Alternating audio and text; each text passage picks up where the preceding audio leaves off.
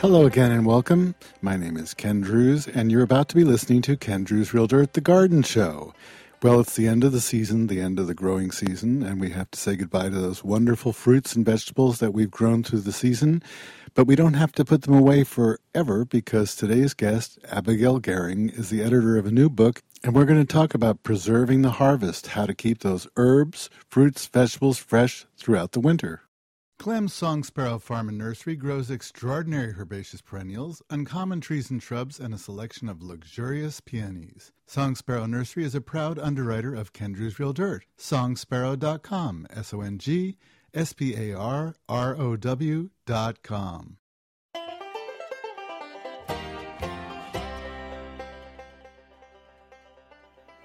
I wish more people had had root cellars. I've got a basement and it's about 55 degrees throughout the entire winter, but it's kind of humid. So when I put things down in the basement, some things come through the winter, some uh, things like winter squash and apples, but uh, it's so humid that uh, they don't always stay so perfectly fresh. Sometimes they get a little bit of rot here and there, and it's just not perfect.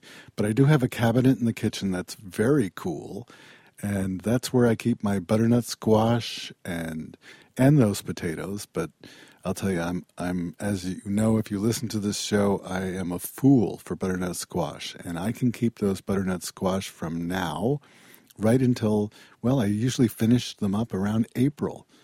Finish up the last few of them, and they stay perfectly fresh and beautiful right until April into this very cool cabinet.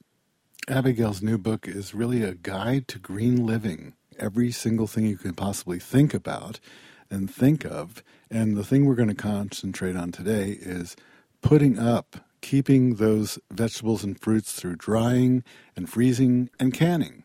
My guest today is Abigail Gehring, editor of a new book called Self Sufficiency A Complete Guide to Baking, Carpentry, Crafts, Organic Gardening, Preserving Your Harvest, Raising Animals, and more.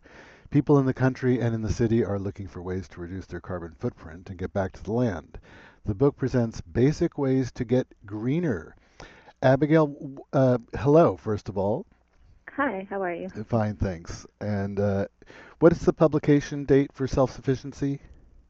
It's coming out in November, so in very November. soon. Very soon. Well, I have to admit, I have not seen the book but uh, I would like you to tell me about it. And it sounds like this book must weigh about 35 pounds. it is a big book. Um, it's got a lot of step by step instructions as well as a lot of great photographs, if I do say so myself. Um, yeah, it covers a lot of material. Everything you might want to know for building small houses on your property, for canning and preserving, building furniture, um, spinning and weaving, a lot of old skills that have sort of gone out of style, but I like to think are coming back into style. Well, they definitely are, and I'm sure that even if people aren't going to build their own houses, they want to know how to build their own houses and, and especially do it green. But uh, I was reading a little bit about you, and it, your husband is building a post and beam house in Vermont right now? He is, actually. We both grew up in Vermont, um, and although I'm currently working in the city, he is still living up there and is building a old post and beam style house. He's uh, harvesting the the wood from trees on the land and doing it as much as possible with hand tools. Um, well, now there's another book, huh? yeah. yeah, Well- it's definitely adventure. We're uh, we're making an effort to do as much green energy as possible as well. So wind turbine, turbines and solar power and things like that. I could ask you a billion questions, uh, but we are kind of a gar- well, we are a gardening show, and we do talk about things from the garden, and uh, Uh-huh. that's the kind of things that I'd like to talk to you about today, especially now in the fall. Uh, I've got the last of the tomatoes ripening in a bowl in the kitchen, Uh-huh. and I I'd like to know more about ways that we can put things up or save things. Uh, I don't have a root cellar. I wish I did. I think everybody should have a root cellar. Hmm. I, I think everybody should have a cistern too. That's a whole nother show. Well, um, well, great. Yeah, I mean the the most common ways for preserving things from your garden would be canning, freezing, and drying. Those are the the three major categories, um, and they all have different pros and different cons. Um, so it sort of depends on what you're trying to preserve and your time frame and um, what sort of product you want. Well, it's it's a long story to tell people how to can, especially on the radio, Uh-huh. uh, because there's so much that goes into it, and it's a lot, a lot of steps. But if you could tell me a little bit about, well, a little bit about these different ways of putting things up or preserving the harvest, you might say. Um, Mhm. Maybe just give me a little information on the, those three basic ways. Certainly. Um, canning, as you say, is a little bit complicated, but I think it's actually less complicated than most people think. Hmm. Um, I mean, the basic concept is just that you're heating the food up to a high enough temperature that you're destroying the bacteria, um, and you're removing as much oxygen as possible from the food so that it, the bacteria can't grow. Um, so really all that is required is um, you can use either a boiling water canner or a pressure canner. Um, for for most, well, I don't know if I want to say most foods, but um, for high acid foods, a boiling water canner would be just fine. And you really don't need any fancy equipment. You can just use a big kettle, um, fill it up with water, put some sort of rack in the bottom, like you know some sort of cookie cooling rack or anything like that. Um, you boil the water and you can put your cans of food right in there setting on the rack um, and that will heat up the food to the point that it will destroy most of the, the organisms in there um, Well, you- said- steal the can You said high acid foods. Uh, what are some examples of high acid foods? uh, pickles tomatoes most jams and jellies um, really most fruit you want to stay away from canning meats with a boiling water canner. That really needs to be done with a pressure canner. Um, and a lot of vegetables would be better off done in a pressure canner. It might work in the boiling water canner, but there's a little bit more risk involved. So you put the the different foods into, I guess we're talking about glass jars Right. with uh, the appropriate tops and lids, gaskets, and things like that. exactly. And you said you You- put I the should- yeah. Sorry, I should mention that you want to sterilize those things before you fill them up with food as well, which can be done just by boiling them empty. And you put you put them in cold water, I guess, and bring it up to a boil so you don't crack your glass.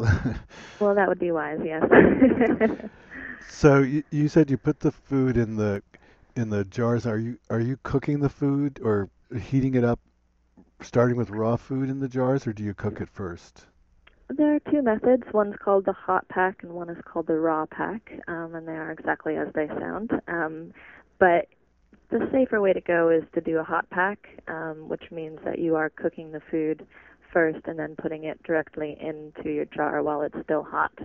Um, the benefit of that is that you end up with less oxygen in the jar um, after it seals, and therefore it preserves a little bit better.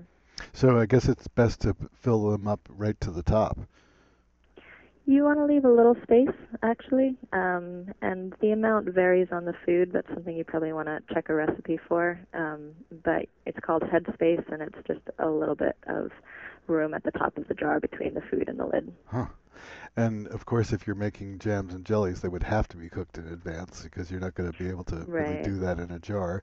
But I guess things things like tomatoes and other and beans too. I guess uh, green beans and wax beans. You you could probably cook those in the jar or just cook them slightly, get them up to a certain temperature, and then put them in jars carefully. yeah, that's what I would recommend: cooking them somewhat at least first, and then putting them in the jar while they're still hot. Hmm. Not only will it preserve better, but then it's actually easier to use when you want to open your jar and, and use it because it's already partially cooked and um, you know you really haven't lost many of the nutrients that way, so it just is a little easier all around. So in the book, do you t- also talk about using wax seals, or are you mostly using screw tops and, and gaskets and lids? Mostly screw tops. Um, although growing up we did the wax seal pretty regularly. Um, it's actually a little bit safer to do the screw top, so that's what I recommend now. And easier. Both methods are, you know, usable though for sure. Well, uh, it sounds like you've done a lot of this yourself. um, some, certainly not everything in the book, but um, I I did grow up in Vermont, as I said, and we had gardens and did a lot of preserving. and what what are uh, are some other things that you might have preserved that we haven't mentioned yet? Um, well, we could talk a little bit about drying food, um, Mhm. which is uh, another great method. It's used, I mean, I've used it mostly for herbs. Herbs are not something you really want to can, obviously. Um, and it's really very simple. You just pick the herbs from your garden, um, wash them off a little bit, get the little garden dirt off of there, and hang them up by uh, by their stems upside down. And you can hang them anywhere, re- really, um, preferably where there's not too much light and where there's some air circulation. Um, and they'll just dry like that for you. And well, I guess I was going to ask you about critters, but I guess with herbs they kind of have natural repellent qualities, so maybe they don't get attacked so much. But do you find that this place has to be kind of free of animals? Um, I would say that's definitely better. Um, I don't think that in I haven't had too much problem with animals or pests of any sort bothering herbs. Um, but you know, you probably don't want to put it in a place that you know is going to be exposed to that sort of thing on a regular basis.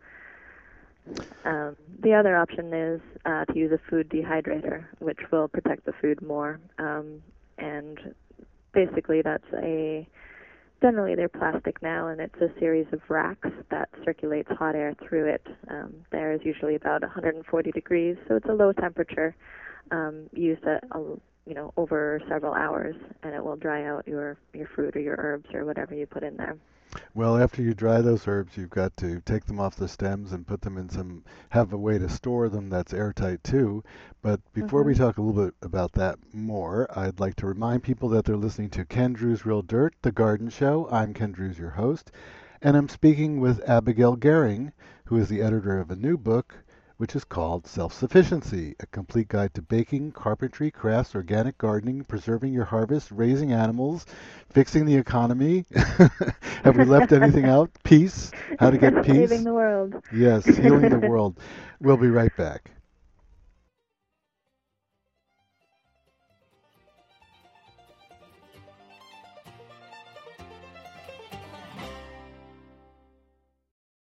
Clem's Song Sparrow Farm and Nursery grows extraordinary herbaceous perennials, uncommon trees and shrubs, and a selection of luxurious peonies. Song Sparrow Nursery is a proud underwriter of Ken Druse Real Dirt. Songsparrow.com. S O N G S P A R R O W dot com. Thank you for staying with me. Uh, my name is Ken Druse. I'm the host of Ken Druse Real Dirt, and my guest today is Abigail Gehring. And she's the editor of a new book called Self Sufficiency. And we've been talking about that, and we've been talking about putting up or preserving how to keep the harvest from your garden. And even if you go shopping and go to the farmer's market and buy some local foods, there are there's a wonderful bounty at this time of year, and this is when we want to save as much as we can. And we talked a little bit about canning. We talked a tiny bit about drying. We'll talk a little bit about more that more too. And I just want to mention that a lot of things don't need much care at all for keeping. I mean, I, I've had winter squash. I hate to tell you, I've had winter squash that I've kept for a year in a cool place, uh, um, and it seems fine.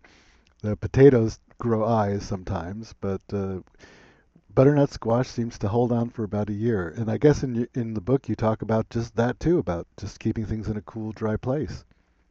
Yeah, certainly. I mean, a lot of things, like you said, um, squash, potatoes, apples, um, even pears, a lot of things like that really can be kept just as long as they're in some cool, dry place. Well, you talked about the herbs, and and then after you dry the herbs, just by hanging them up and giving them a little space, and a, it's nice if you have a air circulation. If you have a, a nice spot that's dry and has a lot of people just hang them from the ceiling. You've probably seen that. Right. Uh, Yes. But the dehydrators, what are the different things that you can dehydrate with a commercial dehydrator? Um, a lot of fruits are popular candidates for food dehydrators. Um, you know, bananas, um, a lot of tropical fruits. You know, probably if you go to some sort of food co-op or health food store, you see these canisters full of dried fruits, um, apricots, any of those things. Um, depending on where you live, those may not be the things you're actually growing in your garden. Um, but you can also dehydrate a lot of vegetables, um, which are a little bit less popular, but are great um, rehydrated and used in soups or just eaten as they are. Um, tomatoes are examples. Yeah. Um, even zucchini, um, or you can, you know, make things into sort of uh, a puree and add some spices and create some sort of fruit or vegetable leather, which makes an excellent snack. Wow.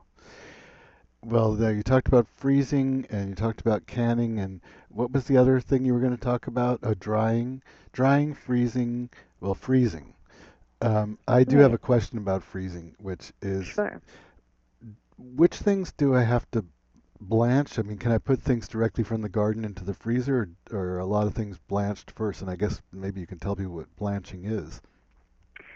Sure. Um, a lot of vegetables should be blanched first, which is basically just um, sticking them in boiling water for a very short period of time.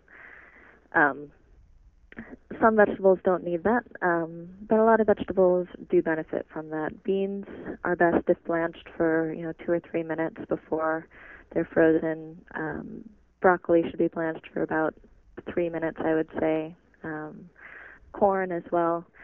I would say most vegetables that um, that you're going to get out of your garden, you probably do want to blanch for you know three to four minutes. If they're particularly particularly dense vegetables, such as beets, you're going to want to blanch them for even longer, um, maybe even up to half an hour, Hmm. um, because they they do take a little bit longer for that hot water to permeate. And from there, really, it's very simple. You just um, put them in any sort of sealed container, um, you know, a plastic Tupperware container or a Ziploc bag, and you put it in your freezer. Can't get much simpler than that. So, you, well, I know when I do that with fresh blueberries, for example, um, when I'm when I'm being good, I put them on a Uh-huh. kind of a tray first and Right. freeze them separately, and then put them into a bag or into a, a Tupperware, like you said. But sometimes I just dump them into a bag, and of course I'm just using them for cooking. They're not they don't come out and they're not quite fresh tasting exactly. It's different. I mean, there's nothing wrong Mhm. with it. But uh, you, for example, with the beets, do you have to keep the liquid, or how do you how do you do that? Um, usually I would drain the liquid off, um, but you can save the liquid as sort of a stock, um, either with the beets themselves or separately. Um, there will be a lot of nutrients in that water since you've just boiled the vegetable in the water, um, so it does make a good vegetable stock, which can also be frozen. Wow. So you kind of drain these things and you put them in your containers and you put them in the freezer and you put Mhm. a nice label on them. Ideally, yes, if you're that organized. well, I will. it's good to. It's not just me. no, it it definitely makes sense to label what it is and when you put it in your freezer. the date, right. Mhm. And uh, a- after I kind of freeze them loose, then I pack them a little bit tighter uh, in the freezer. And freezing is freezing is wonderful because the stuff does taste so fresh. Uh, Even though Mhm. it's been frozen for sometimes six months or so, it does really taste pretty good. Uh, now we talked about drying herbs. Are there any herbs that you can freeze? There are some herbs that you can freeze. Um, however, freezing affects the flavor of herbs in different ways. Um, you know, there won't be anything wrong with it for your health, um, but some herbs get stronger frozen, some lose some of their flavor, Hmm. um, some just change flavor a little bit. Curry, if you try to freeze it, gets sort of a, a musty off flavor. Um, and you know, pepper or garlic actually gets stronger and a little bit bitter when you freeze it. Ooh. Um, so it depends on the herb. It's worth experien experimenting with. Um, but in most cases, I would say herbs are better off being dried than frozen. Ha- have you ever heard of people putting different herbs or different things in ice cubes, Yeah, to use in drinks later. or, or to Is that, melt for is a that soup? what or you're? something? Yeah, so, uh, as a way of preserving. Uh, I I can't think of any offhand, but I know that some people do that with well, I guess with basil leaves. Sometimes they put them in in an ice cube and then throw the whole thing into something they want to flavor with basil. Sure, you could do that with mint as well, um, Mm. which is uh, kind of fun. If then you have lemonade in the summer, you can throw your minty ice cubes in it. that that sounds good and something I'm going to do. Um, is there any anything else that you can think of that uh, of ways that people maybe haven't thought about or something unusual that you've tried with success? Uh, one simple way for drying things that I find kind of fun, um, if you have a, a wood stove, um, which I know a lot more people are going back to now with the, the cost of gas and so forth. Um, for drying apples, you can simply core them and slice them and tie a string um, over your wood stove and just string the apple slices on there and leave them um, for a few hours, and the heat from the stove will dry them out. It makes a wonderful smell in your kitchen, um, and it's one of the the simplest and uh, sort of a fun way to dry fruits. So you make kind of apple up. rings, I guess. Yeah, exactly. Uh, how long um, does that take, and what kind of temperature are you looking for? Well, I mean, how long it takes does depend on the temperature of your stove. Wood stoves are a little bit difficult to exactly, um, you know, to have an exact temperature. But probably, you know, anywhere from 200 to 300 degrees, oh. it'll take a few hours. Wow, that's higher than I thought. Uh, the the dehydrator. It'll just take longer if it's a lower temperature. It's not like it won't work. But, but it won't cook them, though, I guess. Well, it just it dries them eventually. And the home dehydrators, the uh, commercial ones, what temperature do they go to? They are usually around 140 degrees. They'll go a little bit higher and a little bit lower than that. Well, I'm really looking forward to seeing this book. I can't imagine how you've packed so much into it. You you have making soap and other crafts and baking bread and and green projects. It's uh, it. I guess this is sort of the whole Earth uh, catalog of the green Earth. Oh well, thank you. It was a great project. It was a lot of fun and a lot of work. Well, I'm really looking forward to it, and I thank you so much for speaking with me today and and the listeners. And we're going to try some of these harvest and preserving our harvest ideas. I'm going to start right away today, actually. And uh, hmm, I think I might be making some rose hip jelly. I forgot about that until just a second. Anyway, I've been nice. speaking with Abigail Gehring, and she's the editor of a new book called Self Sufficiency A Complete Guide to Baking, Carpentry, Crafts, Organic Gardening, Preserving Your Harvest, Raising Animals, and More. And it when you say when I say complete guide, it sounds like a complete guide. You even have raising goats in this book, isn't that true? That's true. And boiling sap to make maple maple syrup and being in Vermont, I guess you've done all those things. well, many of them anyway. Thank you again, and maybe we'll get a chance to talk. I, am looking forward to seeing the book, and have a good day. Thanks, you too. Bye for now. This new book is following in the footsteps of Back to Basics and Homesteading, and it's a large, fully illustrated book that has information on so many different ways to improve your self sufficiency you can plant a family garden and harvest the produce. You can construct a hydroponic system, can fruits and vegetables, like we talked about today, raise farm animals such as goats, chickens, even cows, make soap. There's lots of things like that, crafty things in the book, baking breads and desserts, and using, well, even using wild mushrooms and other wild plants in the kitchen and there's interactive projects that you can do with your kids. You can harvest the natural wind and solar energy to cook food and, and warm your home, build a treehouse, make lots of furniture, and even how to boil sap to make, make maple syrup. And Abigail lives part time in Vermont and part time in New York City and her husband is working on a building a post and beam house as we talked about in the beginning of the interview. So it's really just a compendium of all these different ideas. I'm not sure how they got it into this new book. I can't wait to see it. It's going to be published in november because i want to learn more about these things and I, I like the idea of having hundreds of bits of information information for inspiration lots of ideas I can't wait to see it.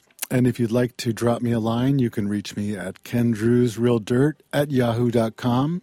I'd like to know your thoughts. If you have suggestions uh, of people you'd like to hear on the show, please let me know. And join me every week either on the radio or via iTunes or at the website kendrewsrealdirt.com.